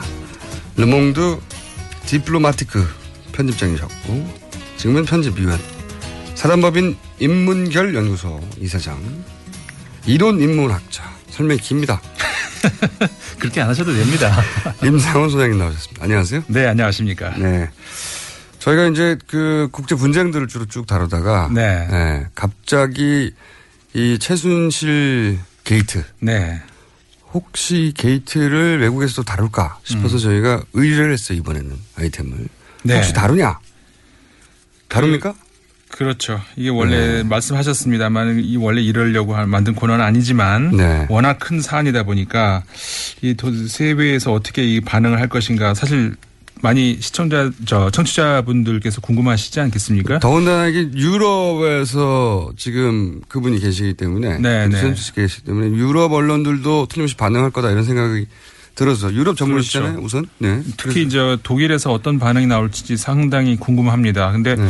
어, 결론적으로 어, 아직까지 독일을 포함해서 유럽 언론들이 보도를 하기에는 조금 시간이 이른 것 같고요. 네. 어, 대체적으로 그 스타일이 그 프랑스 언론 같은 경우도 르몽드가 대표적으로 그런데 어, 신속 보도보다는 정확한 보도, 심층 보도를 거기는 굉장히 우선적으로 하거든요. 심층 보도를. 네, 네. 그렇기 때문에 아마 이제 하루 이탈이 지나면 그러니까 뭐 금요일만 됐어도 좀 유럽에서 많은 언론들이 쏟아져 어, 나올 것 같은데 대통령의 사과가 있고 난 후에 아직 공식적으로 깊이 있는 기획 기사가 나오기에는 촉박한 그렇죠. 시간이다. 유럽 언론 특징상. 그렇죠. 그렇다고 하더라도 이제 저도 한번 뒤져봤는데 네. 프랑스 뭐 그게 아직 메이저 매체는 아니지만 뭐 다른 데가 있기도 하고. 네, 네, 그렇죠. 네. 독일도 아직 사과 전이긴 한데 그 최준 씨가 있던 지역의 지역지. 맞습니다. 네. 그러니까 그 마- 방금 말씀하신 독일의 신문 같은 경우에 그 독일의 그, 그, 그 해당 지역지 어, 거기서 대통령이 사과하기 전에 그러니까는 네. 문제가 이렇게까지 크게 불거지기 전에 단순히 어, 최순실 씨 개인 어떤 비리 정도까지 나왔을 때 그때 이제 지역 언론에서 다룬 그런 기사는 있었습니다. 그때 그 지역지에서는 어떻게 다뤘나요? 그? 지역지에서는 그러니까는 그, 그, 한국에서 대통령과 가까운 어떤 지인인데 독일에 와서 근데 동물이 너무 많다. 무슨 동물. 개가 이렇게 많은 뭐 이런 하여간 뭐 그런 관련해서 이제 정도의 어떤 고- 궁금증 정도. 처음에는 국가적인 비리 뭐 이런 차원이 아니었고요. 네, 처음에는 제가 그 검색을 봤더니 동물이 너무 많아서 동물을 학대하는 게 아닌가 하는 그렇죠, 그렇죠. 그런 네. 내용이 있었습니다. 지역의 주민들의 신고로 처음에 어, 관심을 가지게 됐고 그게 근데 알고 봤더니 한국에서 대통령과 관련된 스캔들이 일정 정도 연루된 뭐 약간 정도의 네, 정보를 네. 그 정도만 이 정도까지 사건이 날 거라고는 이제 그때 보도를 못했고 아까 말, 어, 저 언급하신 그 프랑스의 언론 같은 경우 어, 물론 이제 르몽드라든가 뭐 리베라송 이런 그 메이저 언론은 아닌데 인터넷 언론입니다. 그 불어로 프랑스어로 나가는 아시아 전문 언론인데 아시아리스트인가 이름이 아마 그런데 거기서 이제 그 관련 보도가 나왔어요. 제목이 아주 재밌는데 어, 박근혜 대통령이 어, 측근의 그 꼭두각신가 불어로는 마리언 됐던데. 마리오네트 그 네. 실로 이렇게 움직이는 네네. 그 위에서 조종하면 이제 이렇게 조종 그런 그런 걸 이제 꼭두각 좀 마리오네트라고 부르는데 이제 그런 제목의 기사였습니다. 그래가지고 이제 뭐 물론 거기서 이제 분석 기사를 내놓기에는 좀 이른 것 같고 그냥 사실관계를 파악을 해가지고 이제 어 우리나라 언론들을 받아서 이제 보도한 그런 내용이었는데 그러니까 한국에서 이제 스캔들 바람이 이제 크게 휘몰아치고 있다. 뭐 저 대통령의 그 연설 원고 초고가 그 밖으로 그러니까는 그 자신의 그 대통령의 측근에 그 측근도 이제 그 저 실 그러니까 뭐랄까요? 그 비선 측근내 그 컴퓨터 안에 들어 있었다. 이런 식의 내용. 어 그래가지고 이제 비서실장이 대통령 비서실장이 이거는 중세 시대에도 있을 수 없는 일이다라고 했는데 그게 벌어졌다 이런 내용들이 이제 보도가 됐습니다. 한국 언론을 받아서 보도했군요. 그렇죠. 네, 제목을 그들이 뽑은 건데 그렇죠. 제목은 그렇게 뽑았는데 에, 내용은 사실관계 중심으로 해서 한국 언론의 이제 그 영자 신문을 받아가지고 이제 보도를 한 겁니다. 근데 저는 제목을 사실 저도 그 기사를 봤거든요. 그 기사를 봐가지고 제가 불어를 못하니까 그 번역기에다가 넣고 돌려봤어요. 네. 그랬더니 제목이 어떻게 번역되냐면 절친의 꼭두각시인가. 어, 정확한 번역이네요. 그죠? 네네. 제가 번역한 건 아닌데 번역기가 훌륭하네요. 아, 번역기 훌륭하네요. 근데 이제 그 표현이 제가 의역을 한 게 아니라 딱 절친의 어, 꼭두각시인가 이렇게 딱 돼 있더라고요. 네네. 맞습니다. 불어 맞죠? 예, 정확하게 그렇게 돼 있었어요. 네. 저의 검색 능력 어떠십니까? 그 고- 기계가 했다면서요. 아니 번역은 기계가 있지만 제가 그 기사를 찾아낸 글쎄. 그건 대단하시더라고요. 그거 어떻게 찾으셨어요? 어, 제가 그 정도는 합니다. 외신에 관심이 많아서 항상 네. 어, 국내 사건이 있으면 혹시 다른 외신들이 있나 유럽도 뒤져보고 미국도 뒤져보고 하는데 음. 그러신 거 아라파트도 직접 찾아가시고. 만난 셈 치고 있는 네, 아파트요. 대단하신 것 같아요. 네, 어쨌든 요런 뭐랄까요 일보 정도 나온 거죠. 일보 정도 첫 번째 뉴스 정도. 그런데 그렇죠. 이제 그 통신사들, 네. 통신사들은 그보다 좀 자세한 뉴스를 이제 막 보내기 시작하더라고요. 이제. 그렇죠. 그러니까 일단은 이, 저 일본이 우리나라하고 시간대가 같기 때문에 그리고 아무래도 이제 그 문화적으로나 여러 가지로 저 정서적으로 이제 우리나라의 소식을 빨리빨리 전할 수 있는 그 어떤 그 여건이 되죠. 그래서 일본 언론들이 제일 많은 양의 보도를 냈습니다. 일단은 몇 가지 네. 소개를 해드리면 이제 일본의 대표적인 교도통신. 네. 아, 처음에 25일 어, 인터넷판에서 이제 오후 1시 10분에 나오기 시작했는데 내용이 이제 그런 겁니다. 근데 절친으로 보이는 여성들의 여성에게 제공된 것으로 확인됐다. 그 연설 내용이 이 여성의 컴퓨터 분석을 통해서 판명이 됐는데 그 연설 전에 주 그 내용들은 중요한 기밀이다. 정권 내에서도 어, 대통령과 극히 소수의 고위층 인사만 접할 수 있는 건데 이렇게 된 것은 위법이고 위법이라는 말이 나왔습니다. 그래서 박 정권에서 역대급 스캔들로 번질 가능성이 확실하다. 이런 얘기를 했고 2014년 여객선 세월호 침몰 당일 아, 박 대통령과 밀회하고 있었다는 근거 없는 소문이 났던 박 대통령의 전 측근 전윤회 씨의 전 부인이다. 이런 언급이 있었습니다. 제가 또 본 것 중에 UPI 통신 같은 경우에 네. 일단 이런 뉴스들은 우리나라에서는 연합통신사가 가장 먼저 뉴스에 접근하고 가장 먼저 기사들을 보내는 것처럼 통신사들이 먼저 그 그렇죠. 기피는 기사를 보통 통신사가 가장 특파원이 많으니까요. 그렇죠. 근데 그 통신사를 보면 이제 최순실 씨와 어 과거를 얘기를 해요. 그러니까 최태민 목사가 아버지죠. 최- 최순실 씨의 유경수 여사의 말을 박 대통령에게 전달하기 시작한 사람이었다. 음. 라고 이제 과거를 짚기 시작한 여기까지 가면 이제 깊이 있게 분석이 들어가기 시작한 거거든요. 그렇죠. 그러면서 최준 씨가 어 최준 씨 본인이 유경수 여사와 정신적으로 깊이 연결되어 있다고 네. 돌아가신 분인데 네네. 정신적으로 깊이 연결되어 있다고 박 대통령을 확신시킨 것으로 보인다. 그렇죠. 돌아가신 분과 어떻게 정신적으로 깊이 연결되어 있다고 확신시켰는지는 모르겠어요. 저희도 음. 그 얘기는 그 통신사에 안 나오니까 하지만 어 뭐랄까요 분석 기사가 나오기 시작한 거죠. 지금. 그렇죠. 그러니까 그 비- 유사한 거로 이제 26일자 일본의 마이니치 신문도 그런 이야기를 했습니다. 그러니까 최태민 씨 관련해서 이제 몇 가지 다른 신문들도 다루고 있는데 이 마이니치 신문에서 불교와 기독교 모두를 배웠다고 여겨지는 최태민 씨가 사망을 했는데 94년에 사망했는데 어, 박 대통령은 그 다섯 번째 딸인 순실 씨와의 관계를 그 후에도 깊, 깊, 깊게 했다. 아, 종교가인 아버지의 카리스마를 가장 잘 계승한 것이 순실 씨였다는 보도도 있다. 아, 이런 얘기가 이제 마인지 신문에 나왔고요.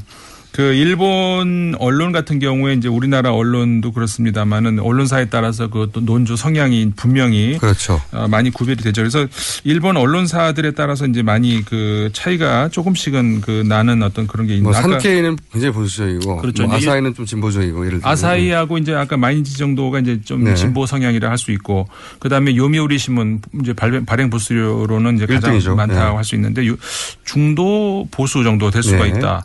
볼 수 있다면 이제 산케이 신문 같은 경우에는 그 좀 극우에 가까운 네. 신문인데 잘 아시다시피 산케이 신문의 서울 지국장이 이제 그- 일곱 시간에 연루된. 그것을 분, 저 기사로 썼다가 이제 우리나라에서 어, 법정에도 쓰기도 했는데 그 산케이 신문이 그래서 어떻게 보도했는지 이것도 좀 관심이 될 것 같아요. 굉장히 자세히 보도를 했더라고요. 네. 산케이는 어, 현 정권 감정이 있겠죠 기본적으로 그걸 전제하고 예, 그렇죠. 이제 그걸 전제로 하고 들으시면 어, 공직자도 아닌 민간인의 사적인 친구에게 한국의 박근혜 대통령이 국가 기밀인 연설의 초고나 국무회의 자료를 사전에 건네주고 조언까지 받고 있었다고 하는 전대미문의 불상사다 이렇게 얘기 보도를 했습니다.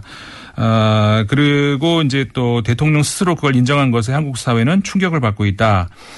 아, 2014년 4월 어, 여객선 세월호 침몰 때 국민에게 눈물을 보이며 어, 사과를 했는데 아, 이번에는 스스로가 직접 관여하고 있지 않은 침몰 사고와는 달라서 분명하게 어, 박 대통령 자신이 만들어버린 문제다 이런 얘기를 나와 에, 보도를 했습니다.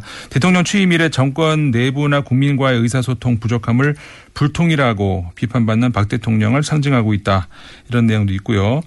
어, 우리나라 야당이 쓴 것 같네요 꼭 그렇죠. 좀 예. 그렇게 보입니다. 상케이는 뭐 감정이 있으니까요. 내란죄 등을 제외하고 재임 중에 대통령은 소추되지 않지만 탄핵은 가능하다. 이런 얘기까지 나왔네요. 그 여당 세력으로부터 박 대통령에 대한 탄핵 요구도 나오고 있다. 남은 임기에 박 대통령이 짊어지는 짐은 무겁다. 박 정권 하에 한국이 한층 더 혼란에 빠질 가능성도 부정할 수 없다. 이런 얘기가 실렸습니다. 네, 거기에 뭐 단어들은 들어야 하지만 즐기는 듯한 태도는 보이네요. 그렇죠. 산케이 이 산케이. 신문이 이제 아무래도 네. 한국 정부의 감정이 있죠. 어, 그거를 감안하고 들으시면 될 것 같고. 그다음에 이제 일본이기 때문에 아무래도 이제 우리 저 자신 자국과의 어떤 관계 이런 것들도 이제 서- 생각을 하지 않을 수 없는데 어 25일자 저녁 어, 인터넷판에서 9시, 저녁 9시 50분에 교도통신에서 나온 내용을 보면은, 어, 일본과 관련해서 내용이 있습니다. 이제 그 급속히 약체화돼서 이제 국제 국정 운영이 한층 더 곤란해지는 것을 필요 피하기 어려울 전망이다.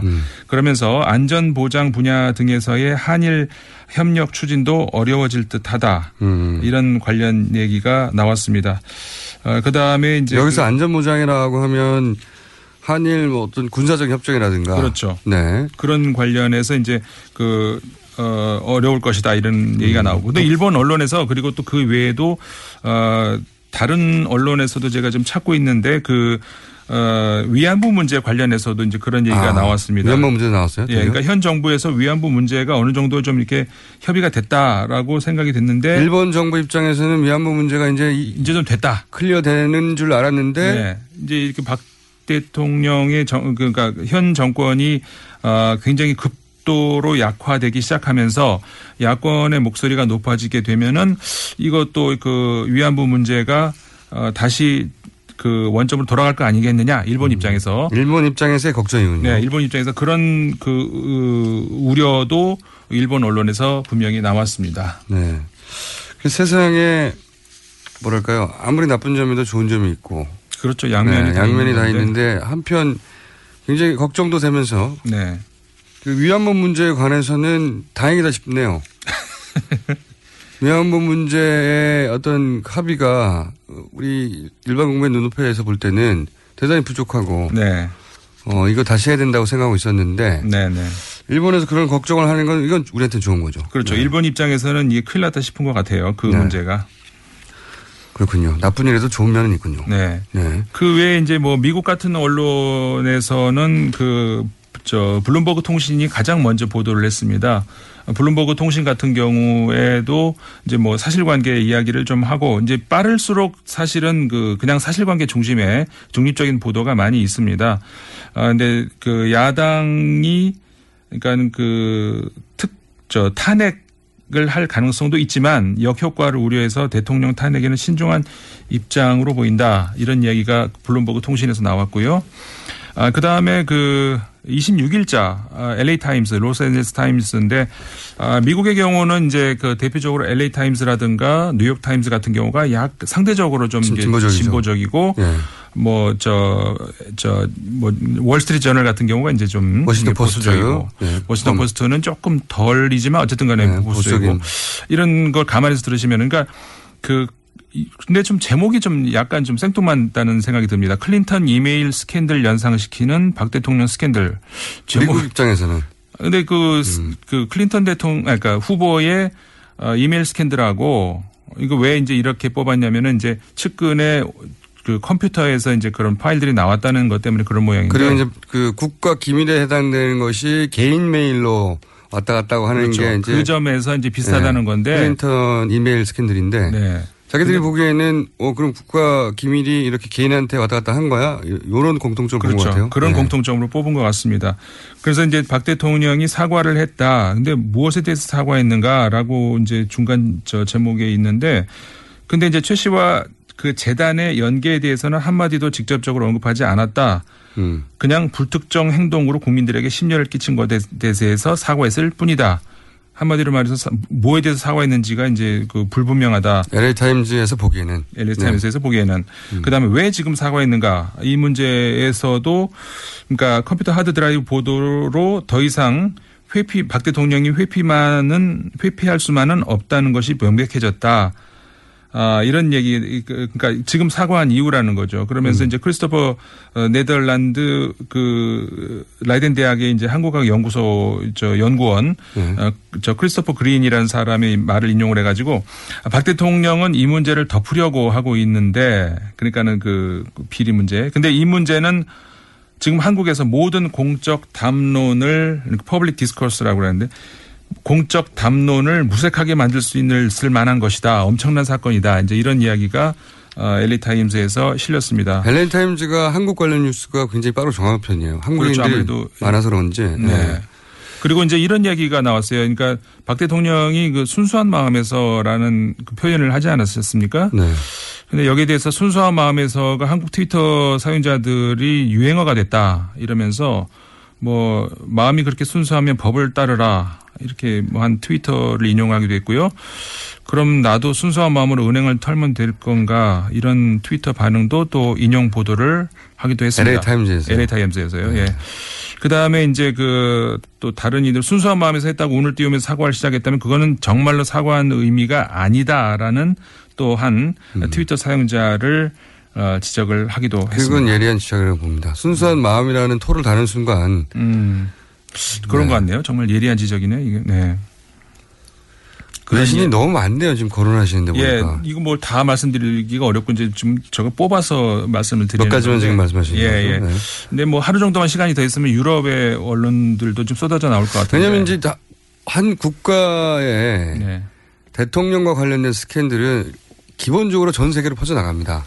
그렇죠. 이게 네. 그리고 다른 스캔들이 아니에요. 예를 들어서 이제 그 프랑스에서도 뭐 대통령 관련 스캔들은 많이 있습니다. 근데 많이 있는데 그런 것들은 이제 개인의 사적인 예전에 이제 미테랑 대통령 사후에 예를 들어서 그 혼외제가 있었다든가 네. 이런 스캔들에 대한 그 프랑스 언론의 반응은 어땠어요? 그때? 지금도 지금 마침 그 혼외자의 엄마가 또 책을 냈어요. 지금 네. 요즘에 그래서 미, 저 프랑스에서 굉장히 그 이야기로 시끄러운데 어, 그 문제에 있어서 이제 프랑스 사람들의 반응은 일단은 어, 그 사람의 개인적 사생활, 그러니까 개인적 사생활이 아무래도 좋다는 의미는 아니고 네. 개인적 사생활과 국가 대통령으로서의 그 능력 의 별개의 것이다. 별개의 것이다. 그러니까 그 문제를 여기다 이렇게 끌어들이지는 말고 다만 한 남자로서 가정에 충실하지 못했는가 했는가 이 문제로의 어떤 윤리적인 차원에서는 물론 다뤄집니다.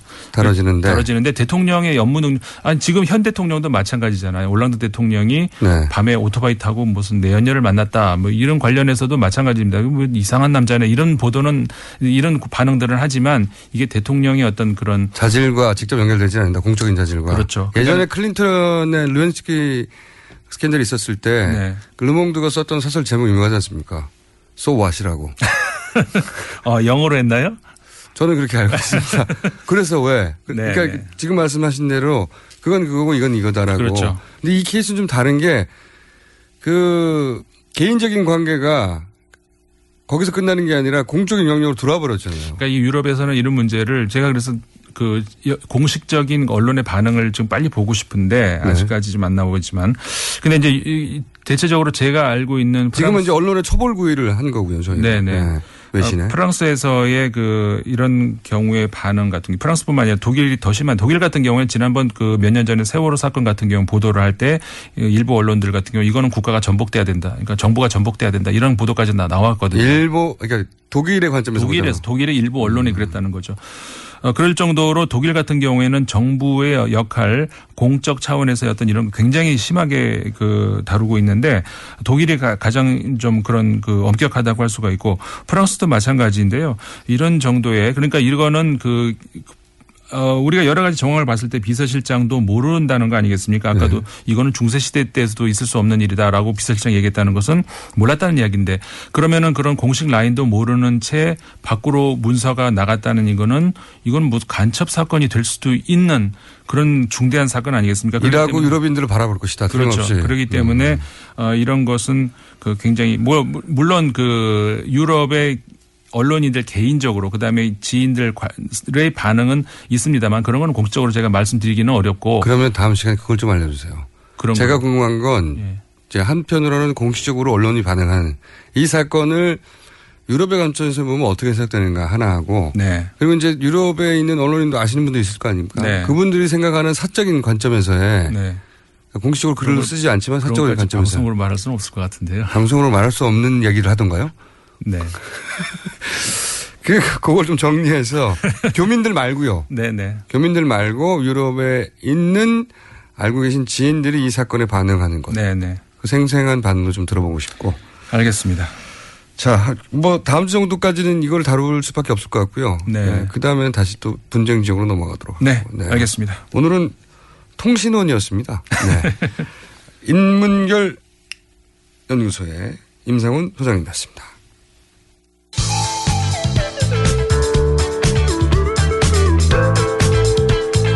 법 없이도 살 사람 김어준입니다.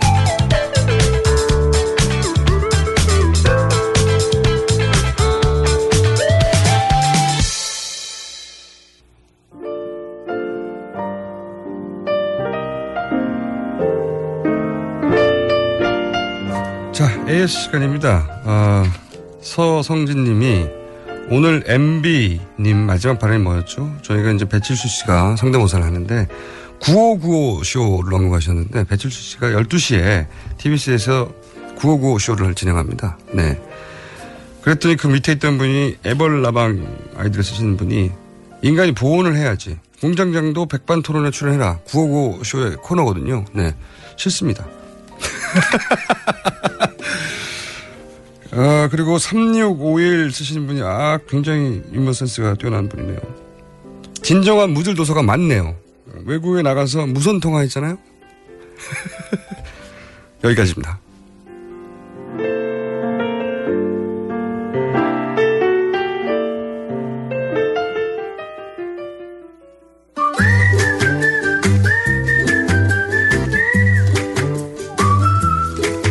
네. 죄송합니다. 제가 갑자기 온 문자를 갑자기 봐가지고. 네. 108 번호 쓰신 분이 법 없이 살 사람 김호준 말이 됩니까? 뭐 이런 문자 보내셨는데 잘못 들으셨어요. 저는 밥 없이 살 사람입니다. 고기만 먹거든요. 자, 도시 건축가 김진애 전 의원 나오셨습니다. 안녕하세요. 네, 안녕하세요. 네, 이 코너를 좋아하는 분들이 많아요. 그럴까? 네, 왜냐하면 이런 각도에서 도시를 접근한 분들이 별로 없어가지고 처음 듣는 얘기. 예를 들어 고층 고층 빌딩이 왜 많죠? 왜 문제죠? 이거 생각 안 해봤거든요. 정말 저도 저도 좀 놀랐어요. 사람들이 그런 반응 보이는 거 지- 하고. 그래서 제가 지난주 초고층에 대해서 AS 하나만 할게요. 네.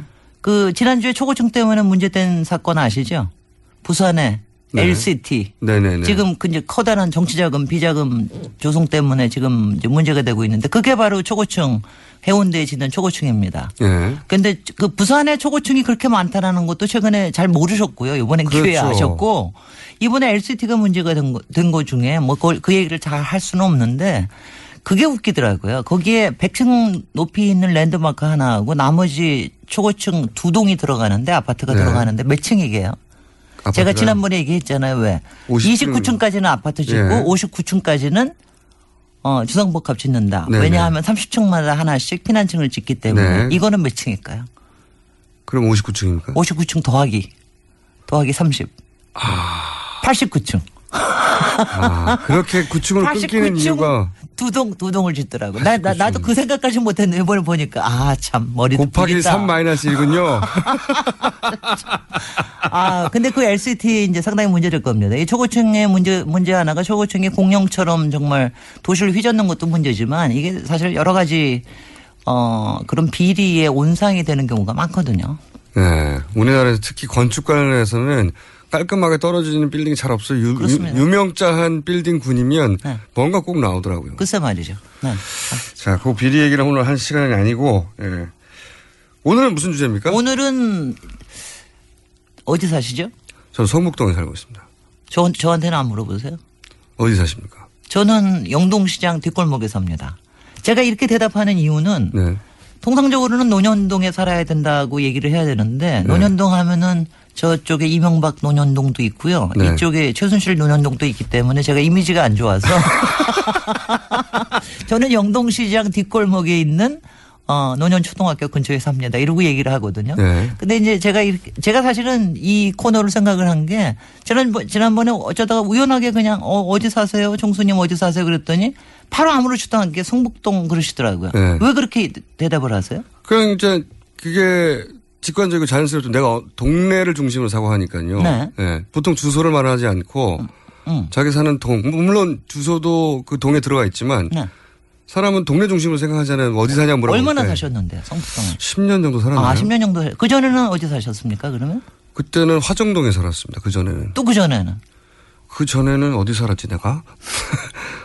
어, 하여튼 동네 지금 물어보신 이유는 제가 저 아니 그러니까 그, 그 어떻게 기억하는지가 이게 사실은 굉장히 중요한 일이에요. 사람이 자기의 소속감을 어디에 두느냐 하는 거거든요. 삼성동 살았나요? 제가 어? 삼성동이요? 네. 삼성동이면 강남? 강남에 잠깐. 어, 근데 제가 이렇게, 이렇게 질문하면은 요새 어디 사세요? 그러면 혹시 얘기할 때 네. 요새는 많이 나오는 대답이 강남에 살아요? 아니면은 강북에 살아요? 이 얘기가 제일 많이 나옵니다. 그러니까 저는 그게 참 신기하게 생각이 되고요. 어. 강북에 살아요. 이렇게 얘기하고. 저는 그다음에는 그렇게 대답해 본 적은 없는데. 어, 한 그. 그렇죠. 성북동은 강북에서도 아주 특이한 동네니까. 성북동은 거기도 비리의 원상 아닙니까? 저하고는 상관없어요. 담장 뭐, 제가 논현동에서 하는 논현동에서 하는 아마 심리하고 비슷할 거예요. 근데 이제 제가 왜 이 얘기를 꺼내냐면은 우리가 이렇게 이렇게 이렇게 평소에 동네로 생각을 하는 경우가 많은데 네. 왜 우리는 그런데 주소에다가는 요새 도로명을 써야만 하느냐. 아, 도로명. 주소. 네. 도로명 주소 때 혹시 도로명 자기 도로명 주소 아세요? 제가 외우려고 무쳐 놀아봤는데 네. 즉시 잊어버리게 되더라고요. 저는 도로명까지는 압니다. 강 무려 강남대로길입니다. 우리 집이. 외우기 쉽, 쉽네요. 근데 이제 아니 바로 그게 문제인데 우리 boulevard 집은 아닙니까? boulevard. 우리 집은 강남대로에서 한 200m 떨어져 있어요. 그런데 강남대로길이에요. 그러니까 그리고 그 다음은 못 외웁니다. 이게 참 문제인 게 아니 왜 이렇게 그 유명한 도로 이렇게 강남이라는 거에 대한 프리미엄 거기다 대로까지 붙은 프리미엄 이것 때문에 강남 대로길을 선호하시는 분들도 있을지 모르겠으나 네. 저로서는 우리 그 사람이 길에 살지 않잖아요. 그렇습니다. 저도 네. 그게 자 부자연스럽다 항상 물론 이제 미국이나 유럽 가면 도로명이 도로명을 중심으로 한 주소 체계가 있어요. 네. 예. 근데 저는 거기는 그, 그 도로명으로 그 사람들이 애초부터 부르며 살았나 보다. 나는 네, 어느 네. 길에 산다고. 왜냐하면 집이 도라고 딱 붙어 있잖아요. 그렇습니다. 뭐 예? 5번가에 산다. 예. 뭐, 네, 뭐 이런 그러면 식으로. 5번가 산다 그러면 5번가 가면 집이 딱 붙어 있거든요, 길에. 네, 네. 자연스러운데 우리는 그렇지 않잖아요? 네. 그래서 굉장히 부자연스럽다, 이거. 그러니까 우리가 우리가 이제 동이 중심이 되는 이유가 솔직히 이제 산 많고 저 물 구불구불대고 그러니까 이렇게 모여 사는 거 아니에요. 네. 그러니까 머릿속에는 이렇게 말하자면 비눗방울이 하나 있듯이 이렇게 버블로 이렇게 기억이 되거든. 아, 내 여기가 내 면적이다. 여기가 불악, 내. 구역, 구역이다. 예, 불악. 내가 내 구역에 들어가 산다. 이런 네. 이런 개념이거든요. 길이 중심이 되는 거는 사실은 몇 개 아주 유명한 도로 도로 외에는 사실은 별로 그런 개념이 별로 별로 없었죠. 그래서 모든 게 다 동으로만 이렇게 돼 있었는데 그 제가 나중에도 한번 얘기하는데 옛날에 서울을 그린 지도에 보면 도로 이름은 딱 두 개만 나와요. 운종가 하나하고 음. 그다음에 그 저기 그 광화문로 그거 하나만 큰딱 길, 나오고 예. 그거 딱 두 길만 나오고 나머지는 다 동 이름이 나옵니다. 음. 그런데 이제 이 동이 갑자기 요새는 요새는 어떻게 그 그래서 도로 그런데 도로명 주소라는 게 갑자기 생겨버린 겁니다. 도로명 주소가 지금 저, 저 도입된 지 얼마 됐는지 아세요? 꽤몇 년은 됐죠. 예. 한 3년 그렇게 자꾸 됐습니다. 취조를 하시고. 아니, 삼, 아니, 아니, 그러니까 나는, 나는 조금 상식이 있나, 없나? 도로. 한국! 아니, 아니, 안 그래도, 안 그래도 너무 질문하지 말라 고 그러는데. 우리 딸이, 김호준 총수 너무 괴롭히지 마. 네. 우리 딸이 아니, 그러던데. 아니, 저도 보통 이제 나오는 분들을 주로 괴롭히는 역할을 하기 때문에 네. 괴롭힘을 당하는 건 은근히 즐기고 있어요. 네. 그래서 괴롭혀 주세요. 네. 그런데 어. 한 저도 3년째 밖에 안 됐습니다. 그래요. 근데 그러니까 이런 논의가 된 거는 제가 또 기억하기에 굉장히 오래됐거든요. 이게, 이게 이제 제, 저- 제가 좀, 좀 제기하고 싶은 문제인데. 네. 한다, 한다, 한다 한지는 굉장히 오래된 걸로 기억합니다. 20년도 넘었습니다. 아, 그래요? 1996년 김영삼 대통령 시절에 선진화위원회라는 데 선진화하기 위해서 한 겁니다. 바로 유럽식, 네. 미국식 따라가기 위해서 그때 출발을 한 겁니다. 그리고 그때 그런 그 그런 발상이 나왔던 이유 중에 하나가 네. 제가 두 가지로 기억하는데 하나는 이 주소 체계는 일본이 네. 우리한테 그 만든 번지 체계가 네. 몇 번지 몇 번지가 일본이 우리를 수탈하기 쉽게 어, 그 주소 체계를 정리하다가 만든 체계다. 네. 첫 번째. 첫 번째. 네, 두 번째로는 선진화 이유. 선진화라고 하는 이유는 뭐냐면 찾기가 어렵다. 찾기가 어렵다. 이 번지를 따라서 뻑뻑뻑 찾기가 어렵다. 이 두 가지 이유라고 했고. 네. 근데 이제 부자연스럽다 보니까 엄청나게 오랫동안 실행이 안 되다가 네. 간신히 실행이 되고 이제 병기해라 네. 주소. 네. 과거 지번 체계하고 이 도로명 체계를 병기하라고 해- 하는 것까지. 네. 그 정도가 기억이 남아 있어요. 글쎄요. 그렇게 그때 그렇게 지금 돼 있는데 이럴 때 하나는 이제 정책이라는 게요. 20년 전에 세운 정책이 이제 한- 한다 안 한다 뭐 해가지고 했는데 돈도 엄청나게 들어갔어요. 직접적인 비용만 한 4천억 들어갔으니까. 그래요? 그리고 왜 이것도- 돈이 이렇게 많이 들죠? 아, 돈이 당연히 많이 들죠. 하나하나 집원 거기 앞에 있는 집원들 다 바꿔. 요새 집 앞에 보시면은 아, 붙여져 다 있죠, 붙여져 주소. 있습니다. 네, 맞습니다. 길거리에 있는 표지판들 다 바꿨습니다. 그 그다음에 사업을 한 사람 돈 좀 벌었겠네요. 그렇죠. 그러니까 이게 네. 행자부의 사업이 돼 버리니까 그러니까 이게 말하자면 굴러가는 거예요. 자기 혼자. 표지판 만들어야 되죠. 그거 전국에 다 일일이 다 붙여야 되죠. 네. 붙여야 되죠. 그다음 우편 우편 번호 이런 거 다 또 바꿔야 되죠. 서류 바꿔야 되죠. 네. 근데 얼마나 웃기냐면은 돈 많이 들어갔네요. 저도 뭐 강남대로길 이상하다고 그러지만 저 통일로 같은 거 있잖아요. 네. 통일로는 하다못해 종로구에서부터 파주까지가 다 통일로 아니에요. 맞습니다. 종로구에도 통일로 몇 번지가 있고 파주시에도 통일로 몇 아, 그 번지가 못 있으니까. 한 45km쯤 되는데 거기를 따라 통일로예요. 이게 얼마나 웃기는 일입니까 이게. 그거 웃기네요. 그렇게 얘기하니까. 네, 그- 그- 그래서 지금 시점에 이걸 좀 어떻게 해야 되느냐. 사실은 그동안 반대가 굉장히 많았어요. 근데 네. 처음에는 사실은 이제 어 미국식 미국에는 이제 avenue하고 뭐 street로 나누고 네. 뭐 이런 식으로 한다 그러니까 우리도 좀 길 찾기 어렵고 그러니까 꼭 필요한 거 아니냐 하는 얘기들도 굉장히 많았었는데 그런 와중에 뭐가 나왔습니까?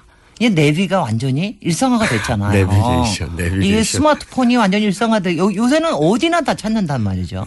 그다음에 요새 스마트폰에다가 이거 집어넣을 때 네. 아, 나는 그것 때문에 짜증나 죽겠더라고요. 예, 집원을 집원을 치면은 아 그러니까 잘 안 나오고 어떤 때는 또 도로명 주소를 치면 잘 안 나오고 그러니까 어느 게 중심이 되는지 잘 모르겠는 이런 네. 혼돈이 맞습니다. 혼돈이 온다 혼돈이 온단 말이죠.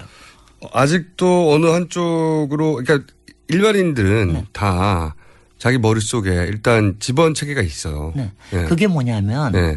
그 유- 그게 아주 저기 유식한 말로 멘탈 맵이라고 그럽니다. 멘탈 맵이요. 머릿속에 자기 나름대로 의원님. 다 그려져 있는 딱히 지도입니다. 유식해 보지는 않습니다. 그 정도는. 근데 그거는 반교의 기회가 왔네. 네. 그 정도로 아, 근데 멘붕보단 낫잖아. 그래도 멘탈 맵이. 멘탈 맵을 누구나 다 그리고 살고 그거는 단기간에만 되는 것도 아니고 굉장히 오랜 기간 동안 쌓여져 있는 거는 역사적으로, 문화적으로. 근데 이제 지금 시점에 저도 이제 이 부분에는 전문가 중 한 사람으로 지금 시점에 그럼 어떻게 해야 되느냐. 네, 도시계획가라서. 말, 말하자면 동네 이름을 그러면 관두고 네. 그냥 저 도료명으로 계속해서 하면 강제적으로 할 거냐. 그럼 이거 한 뭐 30년에서 한 50년 하면은 그렇게 됩니다. 자연스럽게 되겠죠. 그렇게 될 네. 수도 있습니다. 지금 이제 있다. 뭐 아, 되는데 그렇게 해야 되는 거냐? 아니면은 동이라고 하는 이 역사적인 문화적인 거를 우리가 가지고 가면서 사실 동에 얽히는 거는 우리가 있, 있잖아요. 싫은 것도 있지만 또 굉장히 좋은 것도 있지 않습니까? 동은 기본적으로 애초에는 불학 중심이나 그렇게 성- 행성의 역사가 있으니까요. 네. 그 동이라고 하면 그 동에 사는 사람들끼리 요즘 많이 약해지긴 했지만 공동체 의식도 있고요. 예, 동네끼리 잔치도 있고요. 네. 도로 중심의 잔치는 없잖아요. 글쎄 말이죠. 네. 그건 상인들만 주로 하죠. 그래서 이런 시점에 이거 왜냐하면 지금 한쪽에서는 이걸 그냥 폐기를 해야 된다 도로명 주소를 네. 왜냐하면 지금 실제로 쓰고 있는 게 그러니까 일본에서도 보면 일본에서는 거의 한 이거 시행한 지가 50년도 넘었는데 일본도 도로명으로. 도로명으로 바꿔 가지고 했는데 네. 거기도 시, 뭐 그- 그야말로 정착한 게 한 5%밖에 안 된다고 그래요. 50년 여전히 지났는데도? 아. 50년 지났는데 동을 쓰는 게 사람들이 그렇게 있는데 이게 쉽지 않은 거군요. 우리가 이게 쓸데없이 이거를 계속해서 해야 되느냐. 음. 그리고 이제 이게 좀 길어지면은 정착은 하겠지만 우리가 역사적으로 문화적으로 갖고 있는 이 동에 대한 이 멘탈 맵을 버리는 게 과연 맞는 것이냐. 굳이 왜 버려야 하느냐. 야, 그리고 이, 게 사실은 동이라고 하는 게 그 안에서 새로운 문화들이 나오게끔 하는 거에 굉장히 중, 중심이 되잖아요. 가령 우리가 인사동 하면 생각나듯이 북촌 음. 하면 생각나고 요새는 연남동 연남동 그러면 아, 뭐, 뭐가 이제 뭐 차인, 차이네스 뭐 해가지고 막 떠오르잖아요. 그러니까 이태원 했을 때 생기는 그거. 뭐 이런 것들 하는 것들을 우리가 꼭 버려야 되겠느냐. 이거는 자- 제가 어느 게 옳다고 얘기는 못 합니다. 근데 우리가 쓸데없이 어, 외국 거 따라가다가 우리의 역사적이고 문화적인 거 잘 모르고 괜히 행정 한번 정책 한번 시행해 본다고 그래가지고 그걸 갖다 20년 동안 끌어오고 하다가 사실 아무것도 아닌 것 같지만 이런 정책 하나가 우리의 문화를 바꾸는 거에는 굉장히 크게 음. 영향을 미치거든요. 어느 것 옳다고 말을 못 한다고 말하신 다음에 어느 것이 옳다고 말을 계속 하시고 계시네요. 맞아요. 제가 사실은 이거 이거 도입하는 거 반대하는 거 운동을 좀 했습니다. 근데 전혀 네. 뭐안몇년 막혔고. 전에 몇 년 전에 할 때는 뭐 아, 전혀 씨도 안 맥혀요. 왜냐하면 그렇게 되면은 바로 행자부가 그동안 해왔던 사업들이 다 그냥 없어져 버리는 거거든요. 자기가 잘못했다는 걸 인정해야 되는 거고요. 저 행자부 자체가 없어져야 돼. 하여튼 간에 저는 우리나라에 우리 아니 아니 너무 많이 그러니까 나가신 것 같은데? 아니 여기까지는 좀 저거 하는 게 말이죠. 우리가 지방자치를 하고 있는데 왜 행정자치부가 필요하냐고요. 우리가 아, 음. 사실 교, 교육위원회가 앞으로는 있는데 앞으로는 쓸데없는 쓸데없는 일을 하는 거에 앞으로는 있습니다. 지방자치가 제대로 활성화되면 행정자치부가 할 일이 없어지는 게 맞다. 없어지는 게 맞는 겁니다. 네. 그리고 쓸데 이런 거 쓸데없이 해가지고 전국을 획일적으로 바꾸는 거 이런 거는 저거고 그리고 이게 이런 거에는 솔직히 정책 그 담당자나 뭐 VIP나 이런 거 관심이 없어요. 행자부 항의 메일이나 항의 문자나 올 것 같은데. 네. 저 아, AS 뭐, 할게 많아질 것 같아요. 아니 뭐 그, 그런 그런 AS는 AS 정도입니까? 그런 거는 뭐 엄청나게 봤는데. 근데 이 도로명 주소를 찬성하는 쪽에 관공서 말고 네.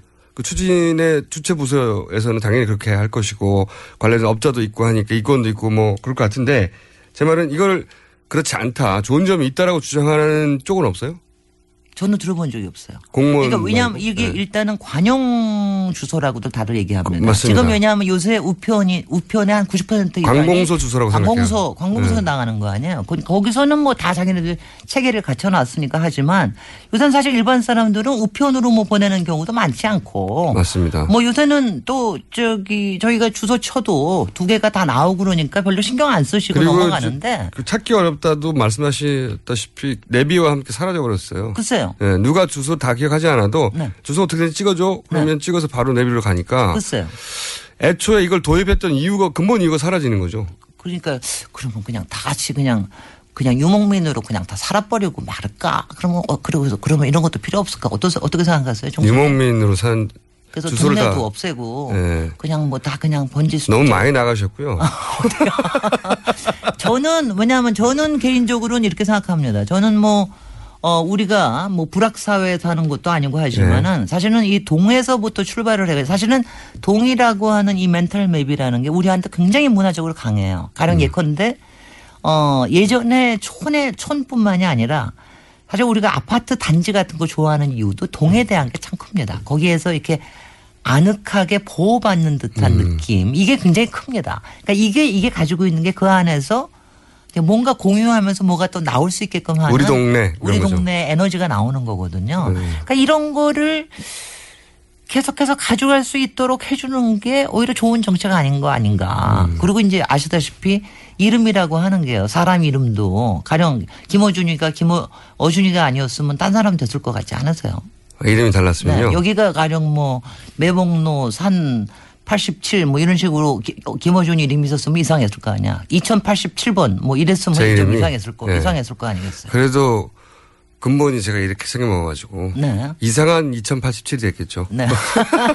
어준 2087. 네. 뭐 이랬는데 이런 거 생각을 하면은 사실은 지금 우리 21세기가 상당히 문화의 시대 뭐 이렇게 얘기를 하는데 그리고 창조의 시대 뭐 융합의 시대 이것도 대- 대통령 좋아하시겠네. 음. 이렇게 하는데 이런 이런 이런 때에 이런 에너지를 갖고 있는 동네에 대한 걸 오히려 살려주고 그 기억을 이게 이제 일종의 집단 기억인데 음. 집단의 기억을 이어갈 수 있도록 해주는 것이 오히려 좋은 정책이 아닐까. 저는 그렇게 주장하고 싶습니다. 아니 말씀을 듣다 보면 설득이 돼요. 반대할 논리를 대- 찾지 못하겠고 네. 다만 그게 쉽지는 않을 것 같아. 네. 이미 돈도 많이 들어갔고 네. 거기에 매달린 분도 많이 있고 이미 네. 그리고 또 한 번 바꾸면 또 한 번 돈이 많이 들어가서 예를 들어서 도시 그 주소 책이라든가 문서 책이라든가 관공서 책이 다 바꿔야 될 거 아닙니까? 네. 또한 번 돈이 든다고 장벽에 부딪히겠죠. 그러면 제가 청취자님께 제가 이거 한 가지만 그냥 저, 여, 저 부탁을 드리겠습니다. 계속해서 동네 집원 계속해서 사용해 주십시오. 그 주소를 계속해서 사용하시면 그게 조용한 저항입니다. 지- 그 그걸 그걸 그게 계속해서 저항까지 막. 아니 이거는 저항이자 우리 것을 찾, 찾, 찾겠다 하는 의지의 표현이십니다. 그걸 좀 해주십시오. 알겠습니다. 오늘 여기까지 할게요. 우리 네. 오늘 다, 다음번에 더 재미난 거 합시다. 알겠습니다. 지금까지 김진의 도시 건축가였습니다. 오늘은 여기까지입니다. 김호준의 뉴스 공장 내일 다시 돌립니다. 안녕.